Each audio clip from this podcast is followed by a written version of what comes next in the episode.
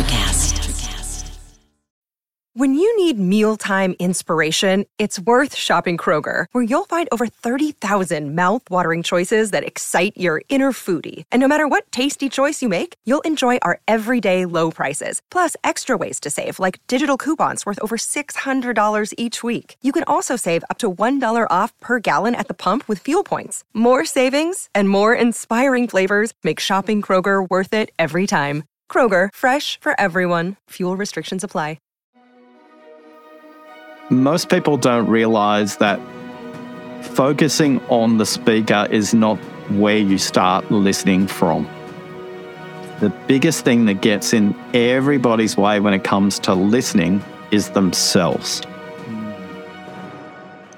Hi, and welcome to Deep Leadership. I'm your host, Jon Rennie. Well, I hope all is well with you today. It is another beautiful day here in North Carolina, and this episode is brought to you by our sponsors, Jeremy Clevenger Fitness and the Sasquatch Flag Company. Both of these sponsors help me bring these shows to you each and every week, so I encourage you to click on their links below and check them out. I have another great show lined up for you today, but before we get started, I just want to remind you to check out the leadership books I've written on either Amazon or my website, jonsrennie.com. This year, I'm offering a new way to purchase all of my books for a discount. I bundle the books into what I call the Qualified Leadership Series, and you get all three books for 15% off the individual prices. This offer is only available on my website, so check it out if you're looking to step up your leadership game this year. Also, I want to remind you that Deep Leadership is now ranked in the top 100 management podcasts in the U.S. and now in the UK. And I wanted to thank every one of you for listening in each week and sharing these episodes with your friends. You have helped this podcast grow into a top-performing show, so thank you very much. Well, that is it. Today we're going to be talking about deep listening, and my guest is Oscar Trimboli. Oscar is a listening expert and host of the award-winning Deep Listening podcast.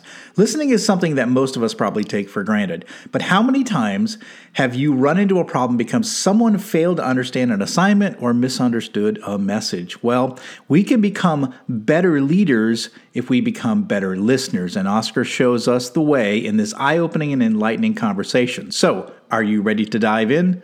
Let's get started.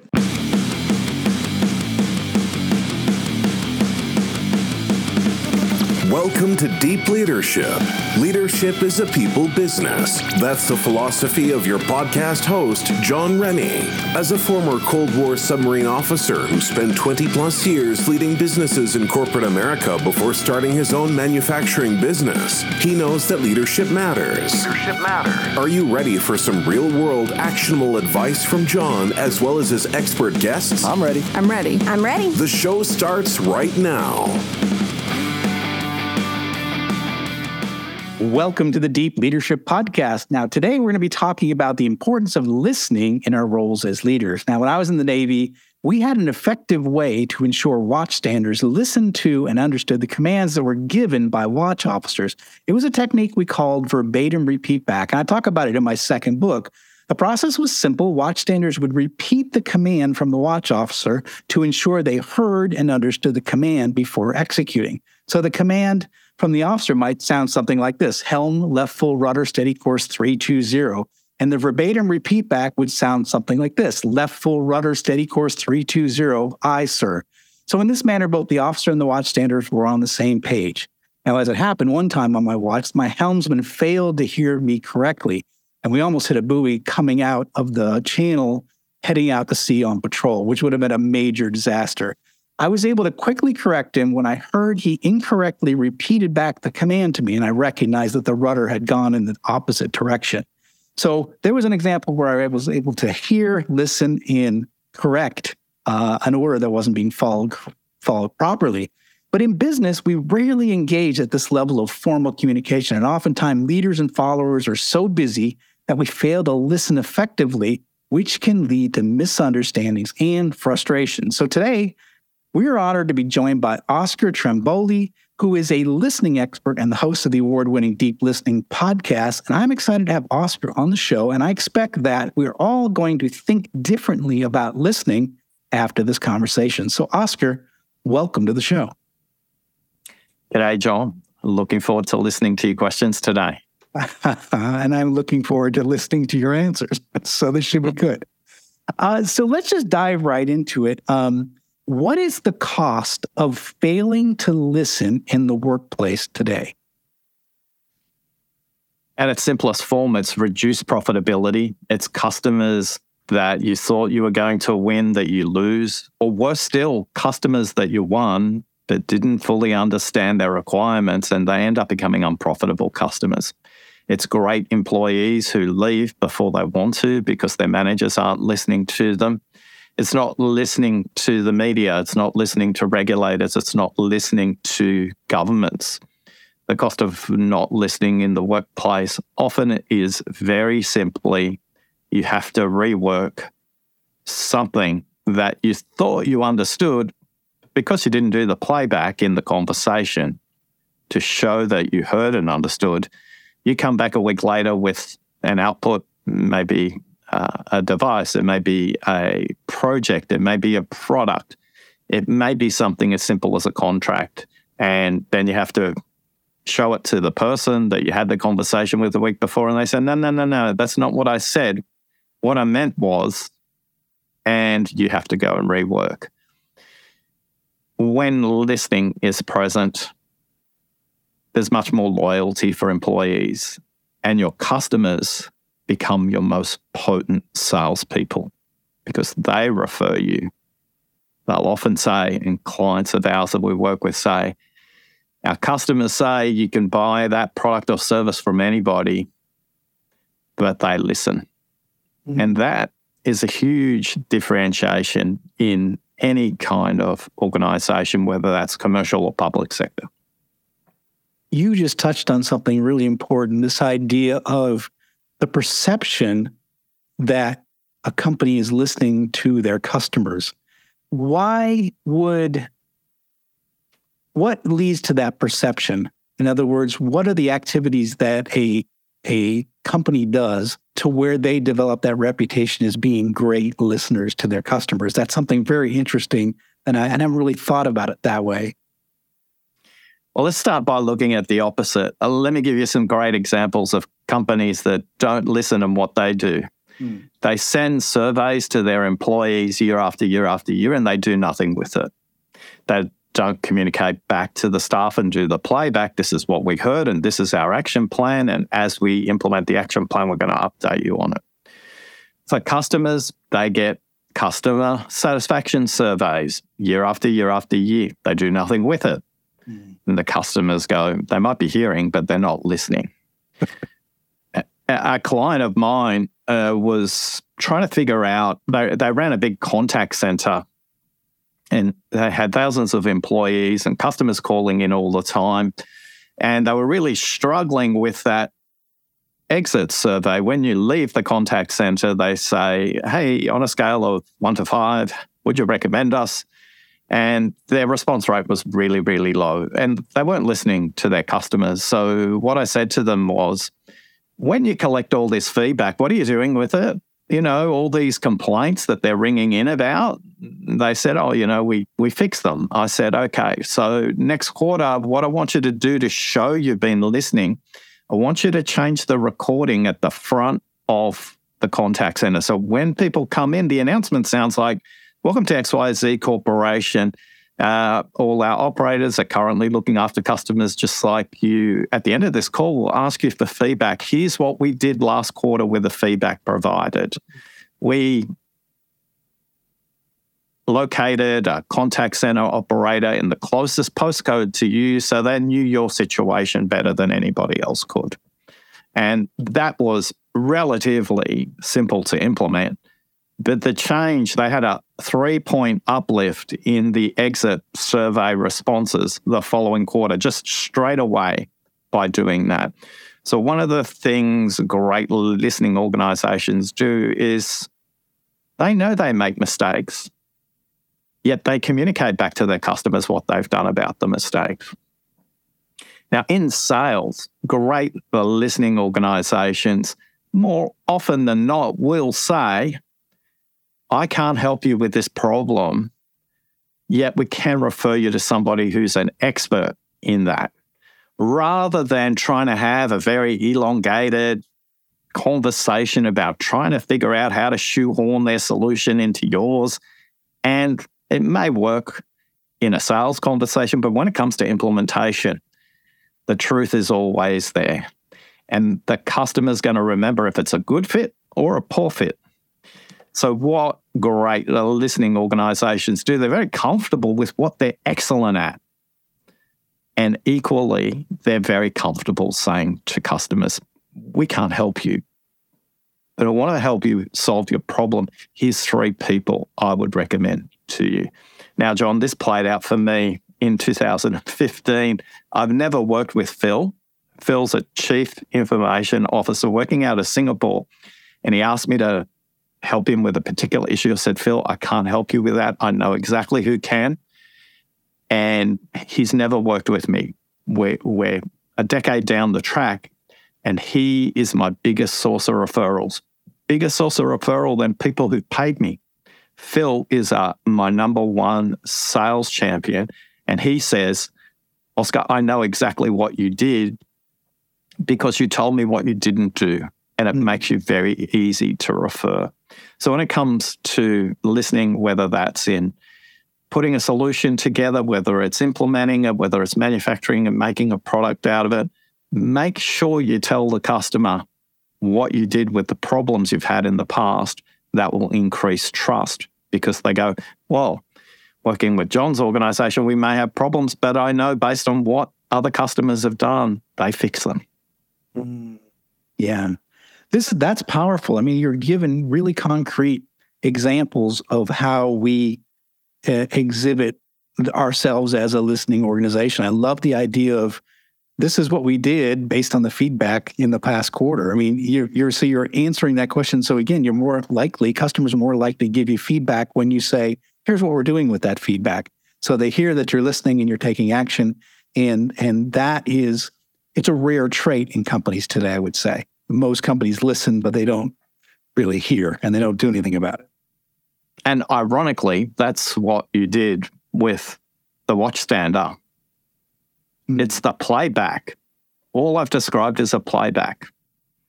So if the company plays back what they heard and what they're doing about it, they will increase loyalty. And yet I speculate, John, as you hear this, a whole bunch of ideas are firing through your head for your own organization in that. What's firing through your head right now about small improvements you might make based on that little framework? Well, one of the things that I do 30 days after a product ships is I send a direct email from me, the CEO of the company, saying, we shipped you 154 units last month. How'd it go? What did we do good and what could we do better? And so, and it's interesting that I don't get a lot of negative feedback. I get a lot of, hey, it was great. It was on time. We appreciate it. But I think what I'm thinking as having this discussion is when they do say, hey, I had to call back 3 times, nobody answered the phone, or whatever the negative issue would be, is to give a good feedback to say that we heard you and this is what we're going to do different kind of going forward. In other words, given that feedback loop to when a problem is brought up. I don't think I do that well enough. And my speculation is in the next 30 days, you can go back to your team and go, in the last 90 days, what have we actually changed? And put that on your email now. Yeah. To go, hey, we delivered 30 units to you. By the way, your feedback matters. Here's what we've changed based on what other customers who've replied to this email have said. That becomes a really, really, really, really potent. Yes, absolutely. It shows it's sort of concrete evidence that we are listening, and maybe not listening to you, but listening to previous customers on similar requests for feedback. So that's the one quick takeaway I took from it. And here's a little unexpected bonus you'll get. Staff are absolutely proud that whatever changes they've made have been communicated to the customer, so they realize the work that the employees are doing as well. And they're proud because they will know that this change is happening. But more importantly, the leader is proud to communicate that back to the customers as well. Could I just play with this a little longer?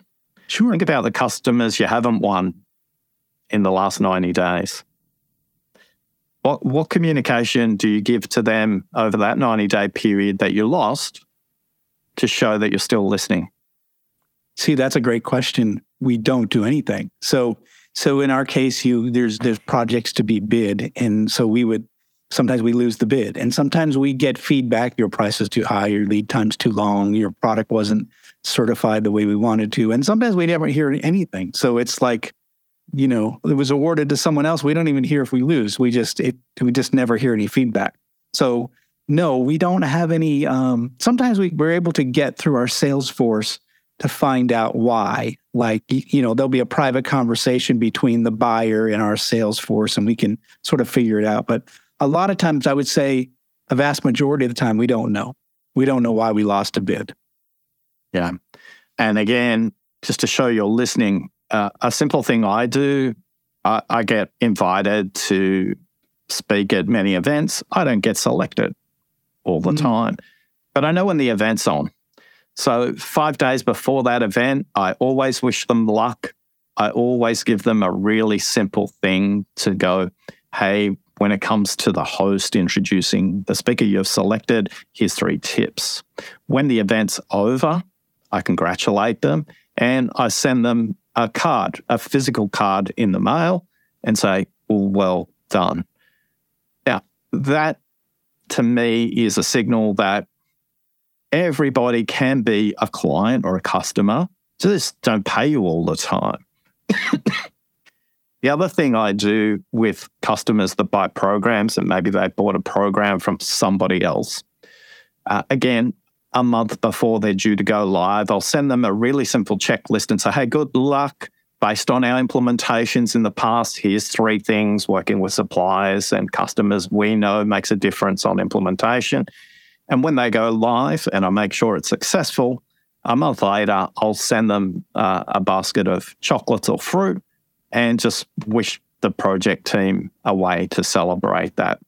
It shows you're still listening. It's signaling that the relationship's not transactional. Mm.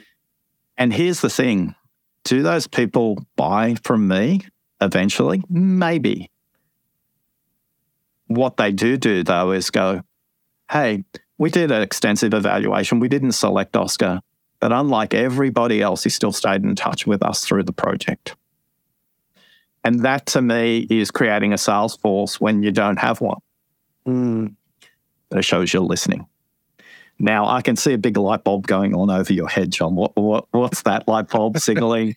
Well, I think you said something, and I really do. We started our company 7 years ago. We say, part of our mission is to be a different kind of supplier. And so the suppliers in our industry typically don't listen. So they are larger companies on a mission. And so a lot of these utilities get, sort of ignored by the big guys. And so we try to be a better listener, more responsive, quicker to respond to quotes, quicker to respond to getting our product out quicker. But one of the things you said was that we want to develop a relationship that's not just transactional. And I think sometimes we don't do enough one of the ways I do is I train. So I spend time, in the field training the operators who use our products, and whether they buy my product or not, I'm training everyone. And so I think one way that we're not transactional is through training people, even if they don't use our products.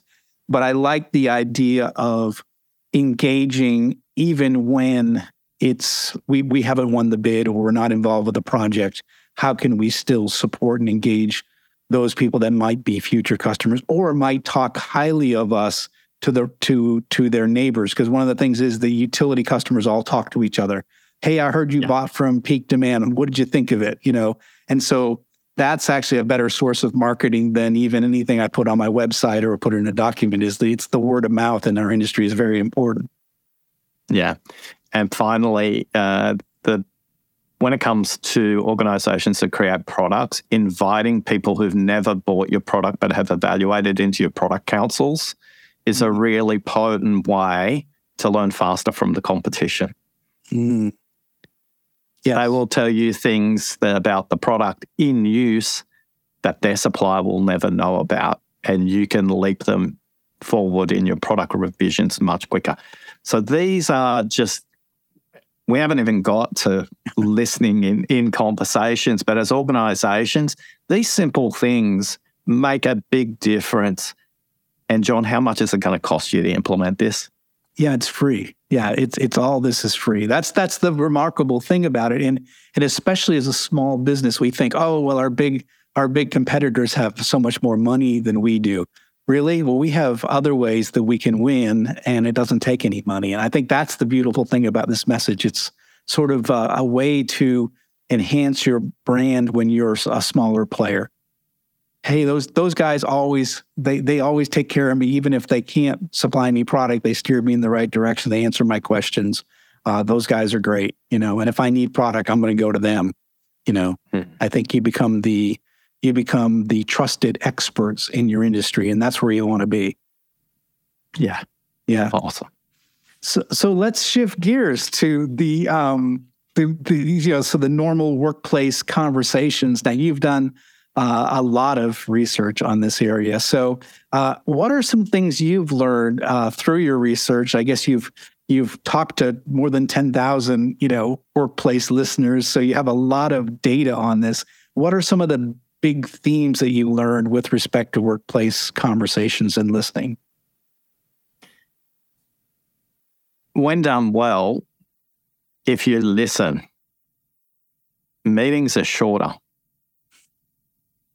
Yes. I love that. And meetings are fewer. Mm-hmm.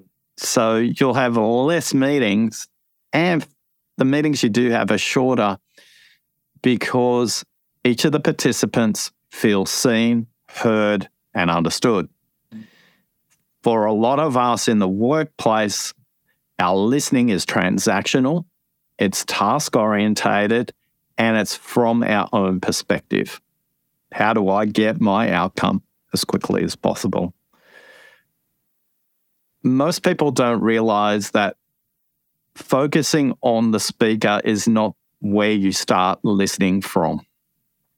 The biggest thing that gets in everybody's way when it comes to listening is themselves. Mm. Most people turn up to a conversation with so many browser tabs open in their mind that their memory is flooded and the browser tabs are crashing. That's even before they've got to the conversation. Is it any wonder there's misunderstanding, conflict, chaos in some enterprises? Because people don't understand that the biggest barrier to listening is in fact not the speaker, it is the listener and their preparation. Listening happens before, during, and after the conversation, and most people focus their listening on the during. Yet if you don't prepare, you may be setting out to sea with the wrong supplies. You may be setting out to sea with the wrong crew. You may be setting out to sea in the wrong direction. 3 simple tips off the over 10,000 people we have researched in the workplace. We've tracked 1,410 of them over nearly 5 years now.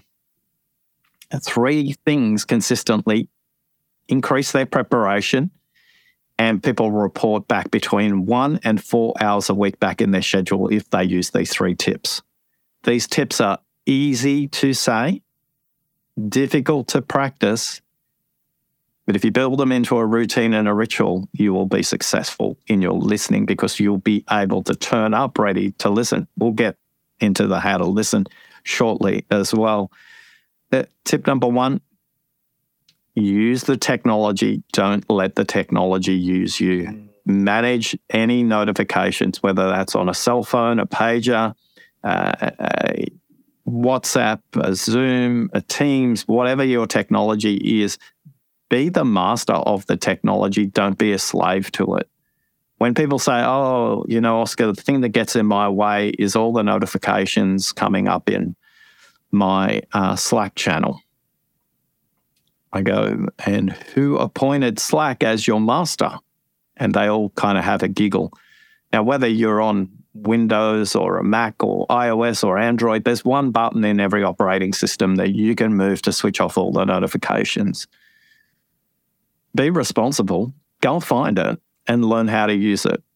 And for bonus points, there's one other button that will switch it off automatically for you when it sees your calendar and sees you have an appointment. We'll be right back after a quick word from our sponsors. Leadership skills are like any other skills. You need to practice them to get better at them. Best-selling leadership author Jon Rennie knows this. That's why he's written a new book called You Have the Watch. It's a guided journal for leaders designed to take you through an entire year of leadership training. By the end of the year, you will master 50 of the most important leadership skills. If you want to have a greater impact on the results and people in your organization, go to youhavethewatch.com and pick up your copy today.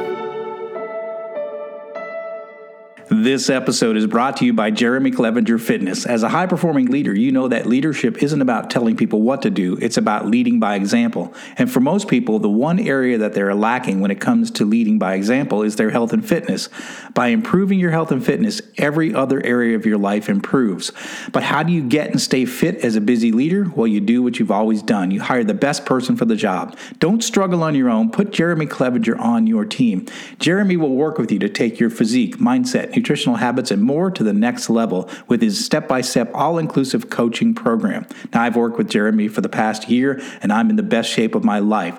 If you want to step up your game, reach out to Jeremy at apexperformancesystems.com to find out more and get your initial consultation scheduled with him today. This episode is brought to you by the Sasquatch Flag Company. The Sasquatch Flag Company is a family-owned business in New England that builds hand-carved American flags from seasoned white pine. Each flag is hand-built, and each star on the flag is hand-hammered and chiseled. No two flags are alike. They offer a variety of flag designs to honor the police, military, firefighters, dispatchers, and search and rescue personnel, to name a few. These stunning handmade flags look great in an office, a studio, the back porch, or above the fireplace mantle. They make the perfect gift for the veteran, first responder, or patriot in your life. Now, I love these flags, and I've been giving them as gifts for years, and I was a customer long before they became a sponsor of the show. I can't recommend them enough. So if you're looking for that perfect, uniquely American-made gift to give away, or if you want to treat yourself, go to sasquatchflags.com and get your order in today. Can I ask a clarifying question? Oh, of course. Yeah. Because that's one of my most important things I do. And part of it is just being present with my people. So I have all my notifications turned off on all of my devices, including... my ringer doesn't go on. My ringer is off. I have no vibration. So if you text me or if you call me, I don't answer it in the moment. And it may take me a while till I get to it. And so sometimes the complaint is I can't reach John. But I think that's a better place to be than John's always distracted. I can never get his attention. Because when I do go back and reply to text and or phone calls, I'm in the moment. I'm being present with that person, and I'm not trying to multitask. Is that the right way or the wrong way, or do you have any guidance with respect to text? The two things that are always sometimes the struggle is text and phone calls, which I have turned off because I like to be in the moment with people that I'm working with. Okay. I'm going to give you a bonus tip. Before I do, 2007, Peter flew from Seattle to Sydney, which effectively is a 24-hour flight. He was the intergalactic vice president of Microsoft, the company that I worked at, and he was due to fly in, and the flight would arrive at 6 a.m., and at 9 a.m. he would arrive at my meeting in a central business district hotel, and there were 20 CEOs in that room. Peter arrived at about 8:45, went around, introduced himself to everybody, sat at the head of the room, and I made the introduction and created the context for the meeting. Peter opened up with an opening statement and cut himself off about 90 seconds in. He said, "Look, I'm really sorry. I've traveled 24 hours to be here. I apologize." And I thought he was ill or maybe he had jet lag or couldn't concentrate. And what he did next was fascinating. He got up out of his seat. He took his cell phone out of his jacket pocket, walked over to the corner of the room and placed it in his bag. Then he came back. He said, "I've traveled 24 hours to be here with you. I need to give you my complete and undivided attention. Now, I know that 19 of the 20 CEOs either switched their cell phones off or switched them to vibrate, because there was one CEO where the call rang during the meeting and they had to leave. That meeting created partnerships in the room between CEOs that I know still exist today.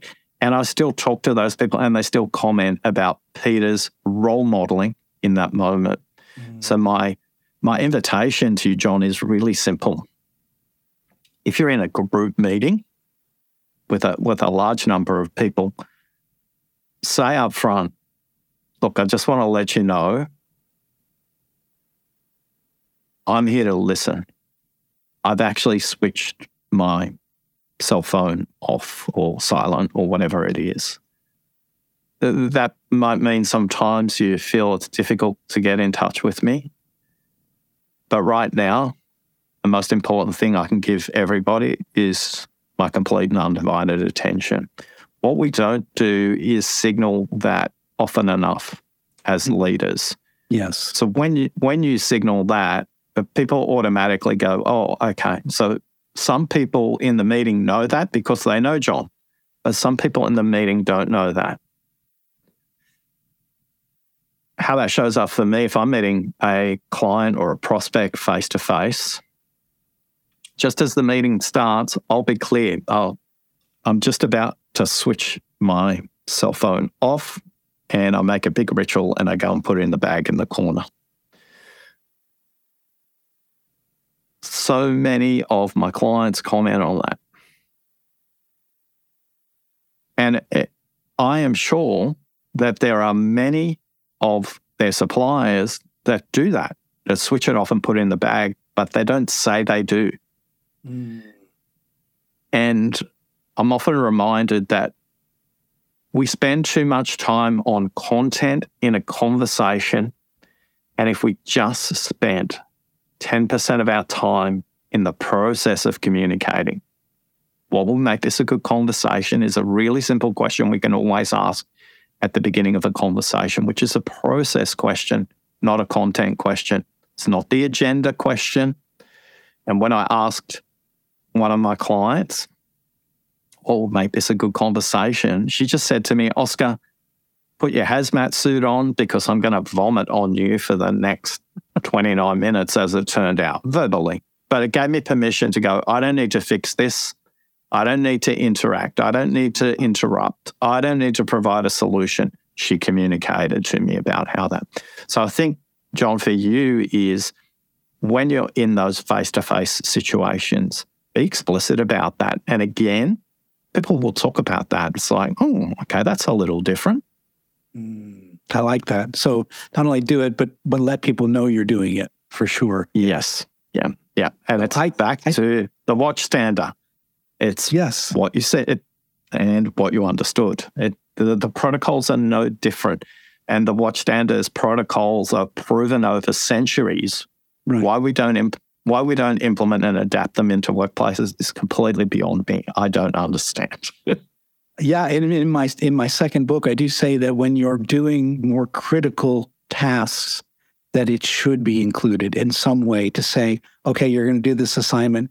Can you just tell me in your own words what that assignment looks like from your perspective? And so to hear them repeat back what they think the assignment is actually a sort of a quasi-verbatim repeat back. But I've used that on various critical projects to just say, just to ensure that the person understood what the assignment was. So that quick little check back. So just in your own words, I'll say, what do you see the project as? And so I hear them say, okay, I've got 3 months to study this and come back with this data.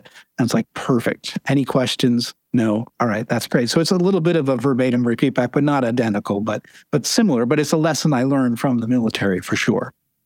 Mm. And do you apply that in external context? With customers, with suppliers? I have done it with not so much suppliers, but we have some partners that do financial work for us. So I think I've done it with some financial projects, but not as much. I think that's probably an area I could do more there with customers and with other with suppliers and vendors and what have you. So yeah, I think that's a good idea.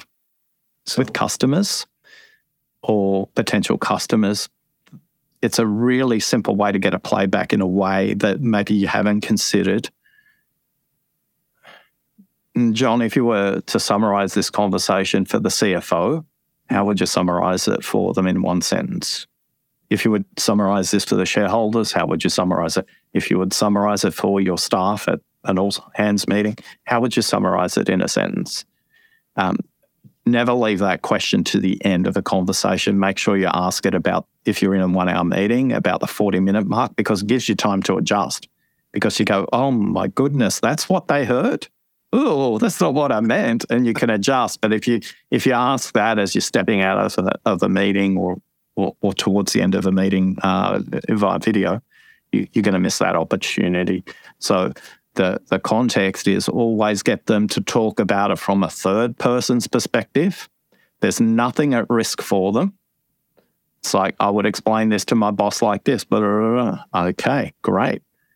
Now, as a person hearing that, I would often go, okay, great, but they're going to be able to explain this conversation pretty well, or I need to support them in a very different way to be successful. So that's the way you can always ask with externals. And particularly, I guess, in your line of work, it may be regulators. You know, if you were to summarize what this might mean for the regulator in a utility, okay, there's a different perspective where you're looking at functional compliance as opposed to a business case. Yeah, that makes a lot of sense. Now, I slightly derailed you with... Yeah, so we got to tips. We started with three. The use of technology, which was a one, so I'll give you an opportunity to talk about the other two. Yeah, and I love how this is a delightfully organic conversation. So tip number one, use the technology. Don't let the technology use you. The final thing as we say farewell to tip number one, we talked a lot about cell phones. In our research in recent time, the connected watch is the biggest villain of all. Ah. The speaker gets so frustrated with people who think they're being subtle while looking at their connected watch. And everybody knows exactly what you're doing.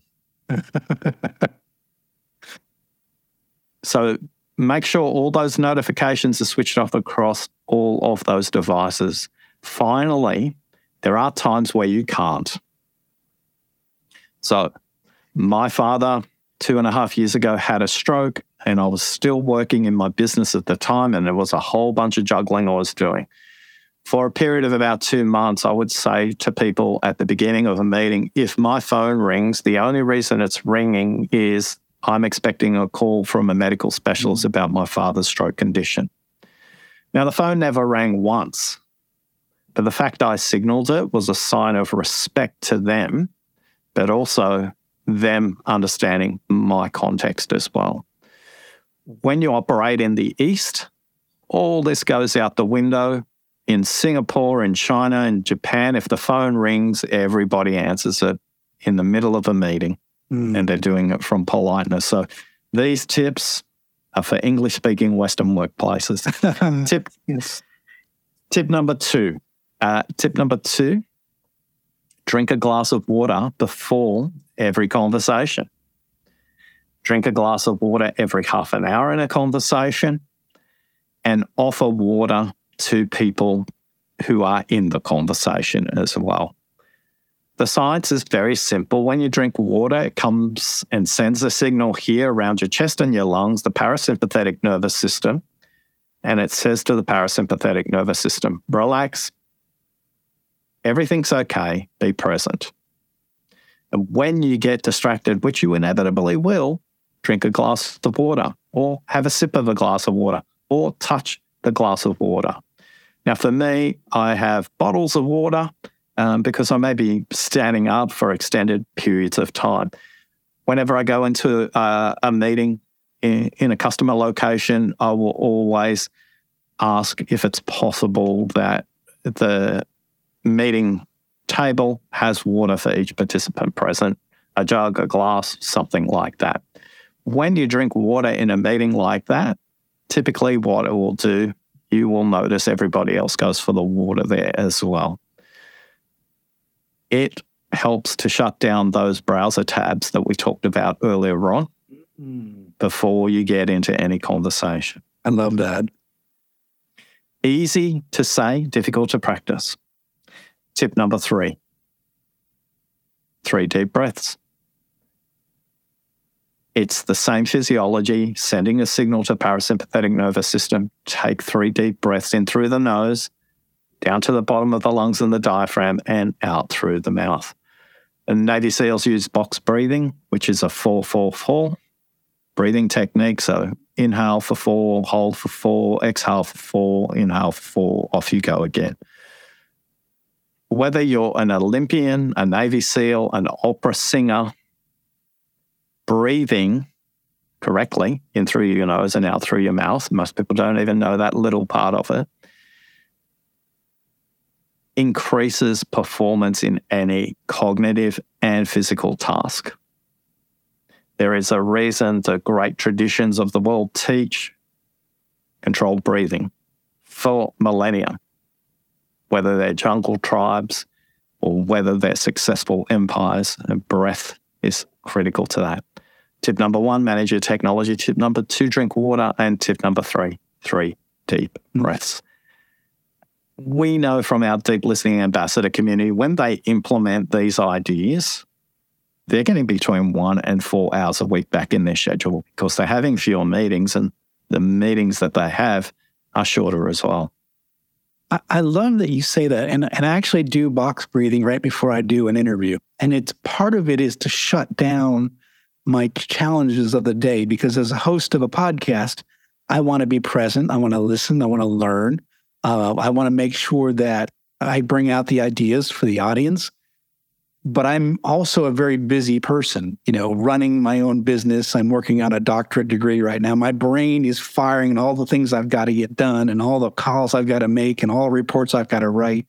And so part of it, when I prepare for this discussion, is I actually do box breathing while before the person comes on, and I'll actually try to, and it's about relaxing and just sort of, and I love how you said, you're shutting down all those tabs. And that's really, I smile when you said it, because that's exactly what I'm doing. I'm turning these tabs off so that I have just the one open, which is this screen, me looking at you and being able to learn from you, and turning off all the outside influences.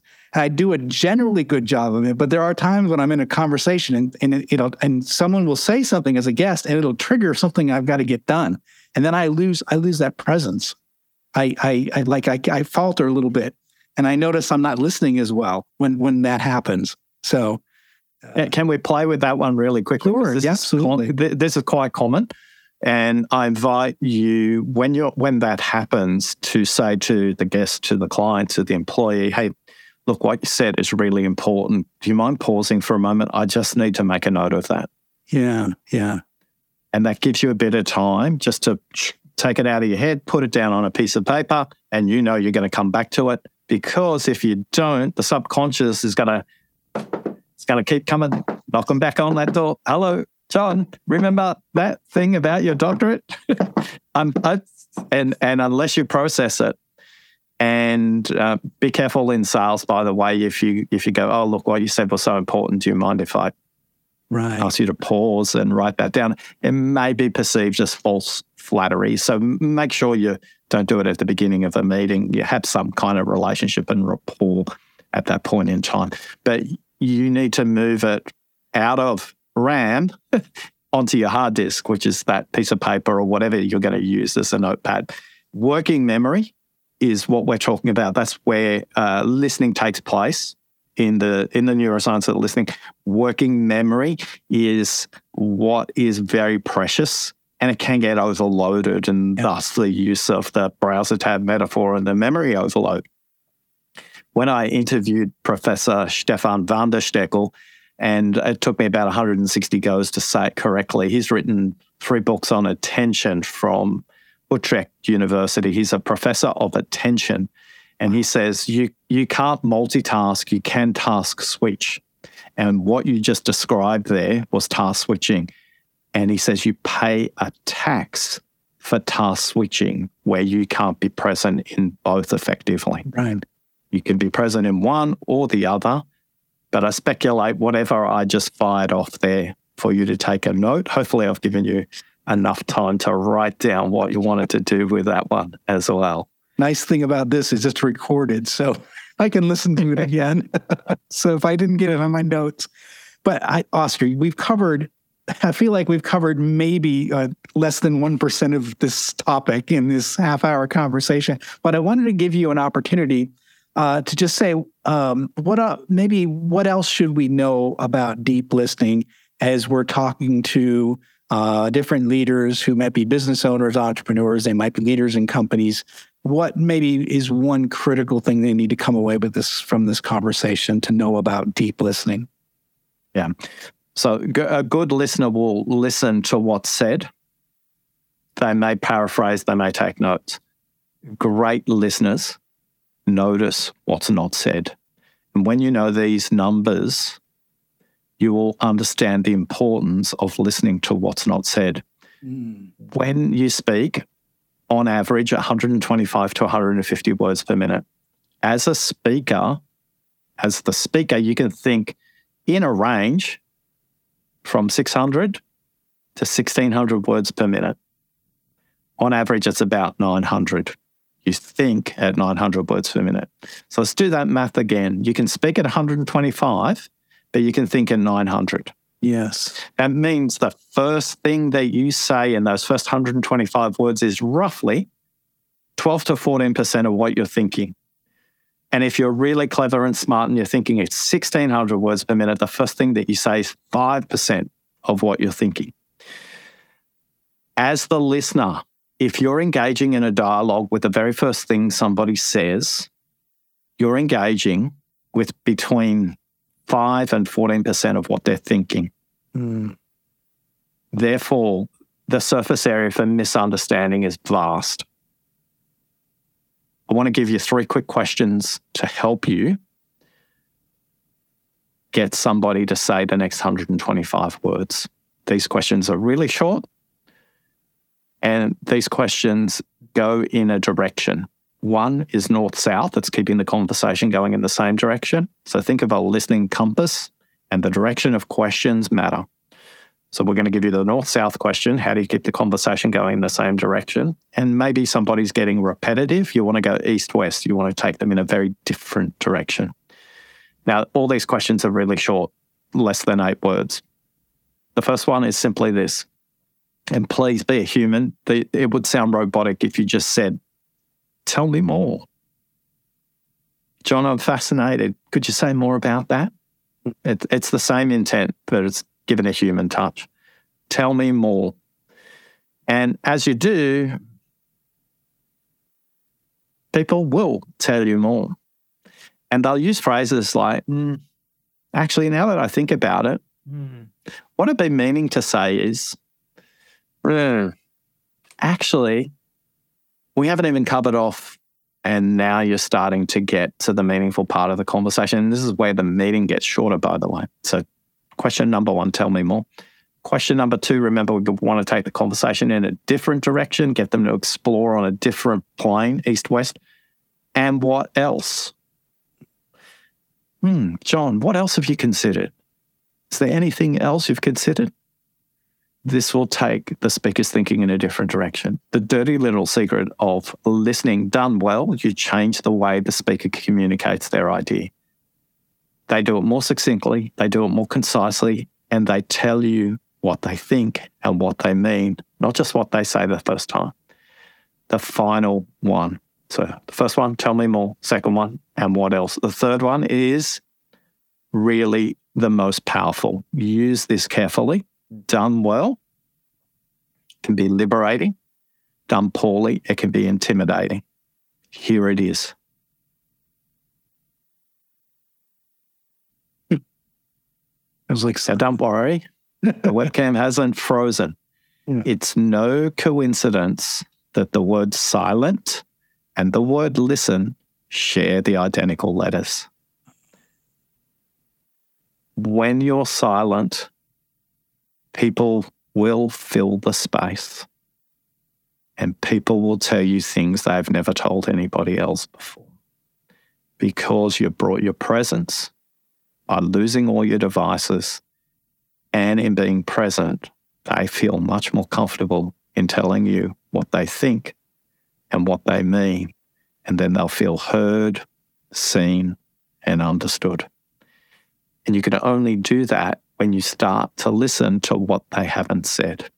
Mm-hmm. So good listeners listen to what is said and engage there. Great listeners notice what isn't said and expand the speaker's consciousness. Wow, that is some powerful advice, and I really appreciate that. And listeners, I hope you captured that as well. These are three simple questions to hear what has not been said, and I think that's a powerful thing. And if we want to really let our employees be heard, let our customers be heard, feel like they have someone that's listening, those are three great tips. Oscar, this has been fantastic. How can people find out more about you? And I know you have this thing called a listening quiz, and I was going to ask you, how can they find out about more about you and this listening quiz? Look, I'd rather they find out more about their own listening than find out about me. listeningquiz.com. Join over 26,000 people who've taken the assessment. You'll get a report that explains what your primary and secondary listening barriers are and what to do about them as well. So listeningquiz.com. And if you want to get in touch with me, once you take the listening quiz, you'll be able to find all the coordinates there. And if you want to dive a little bit deeper, you can read the book, How to Listen, the most comprehensive book about listening in the workplace, or you can connect with the Deep Listening podcast.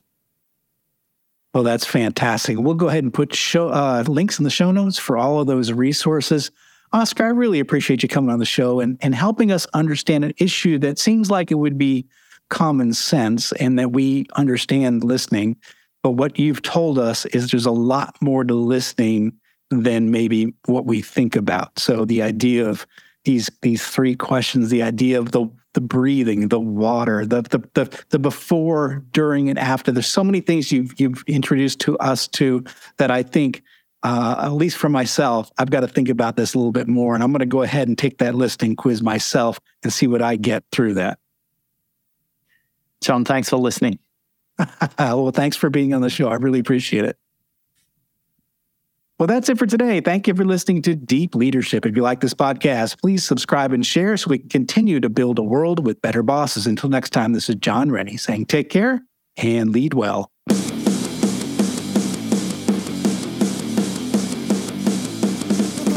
Thank you for listening to Deep Leadership. Thank you. Thank you. Thank you, thank you, thank you for all you do. We hope you enjoyed today's episode.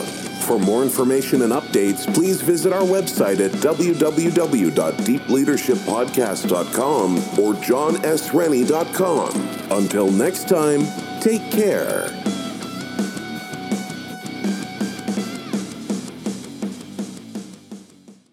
Welcome to Ringside with Ray and Prince. My name is Ray Leonard Jr. Oh, is that the shit?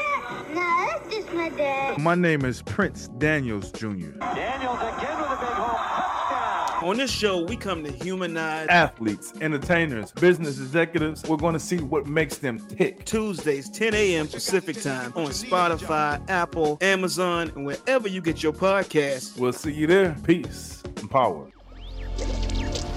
Electric acid. Are you passionate about saving the planet for future generations? Do you want to learn how to do it? If yes, then you need to tune in to the Nature Backed Podcast. It's a talk show covering the changing world around us, from renewable energy, sustainable agriculture, circular economy, to ESG and social innovation. Don't miss this opportunity to discover how you can join the movement and make a difference. Subscribe to the Nature Backed Podcast today on your favorite platform and get ready to be amazed.